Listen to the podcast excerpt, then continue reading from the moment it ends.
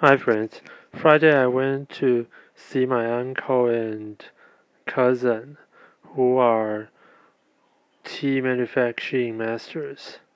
I brought my foreign clients honey black tea to them to examine it for me. After the first cup, actually my cousin really doubted the origin of this tea. It claims to be from Taiwan, but he really doubts it. His reason is that there's a distinct smell of jasmine, which is very unusual for Taiwanese to do such thing. He's not saying that we don't do such thing. It's just that if we do, we will inform our clients that we have such a flavor.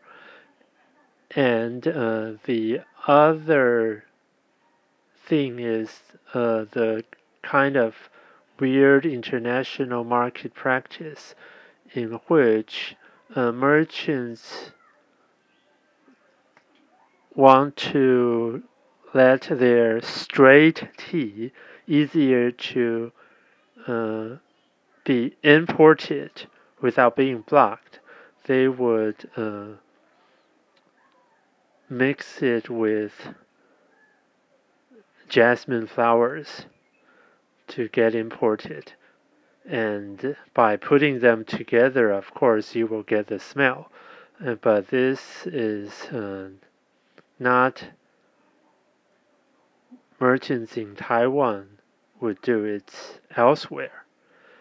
But I told my cousin not to doubt the origin of this tea, just to examine it.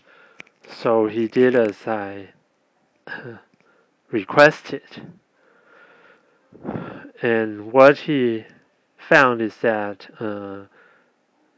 this honey black tea is made from Jinxuan. Instead of Qingxin Wulong or some other teas, which actually have even better quality and flavors of black tea. I mentioned before that actually any cultivar can make any kind of tea. It's just a matter of whether it tastes good or not. So anyway, what I had in hand, this honey black tea is made from cultivar Jinxuan, and then and the other thing is it's blended, or I should say, mixture of various sourcing. And the last thing would be it's very likely that it's machine harvested, but they did a pretty good job on cleaning up the parts that are not that good, and so the tea leaves roasted and curved leaves we see are quite beautiful too. Anyway, I asked him to try to find a competitive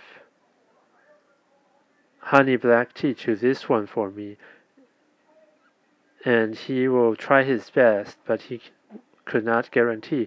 And I said, of course, because of the price, purchasing price, it's really not that easy to find such thing in Taiwan because our labor costs are quite high. But anyway, this is business, so we'll try our best.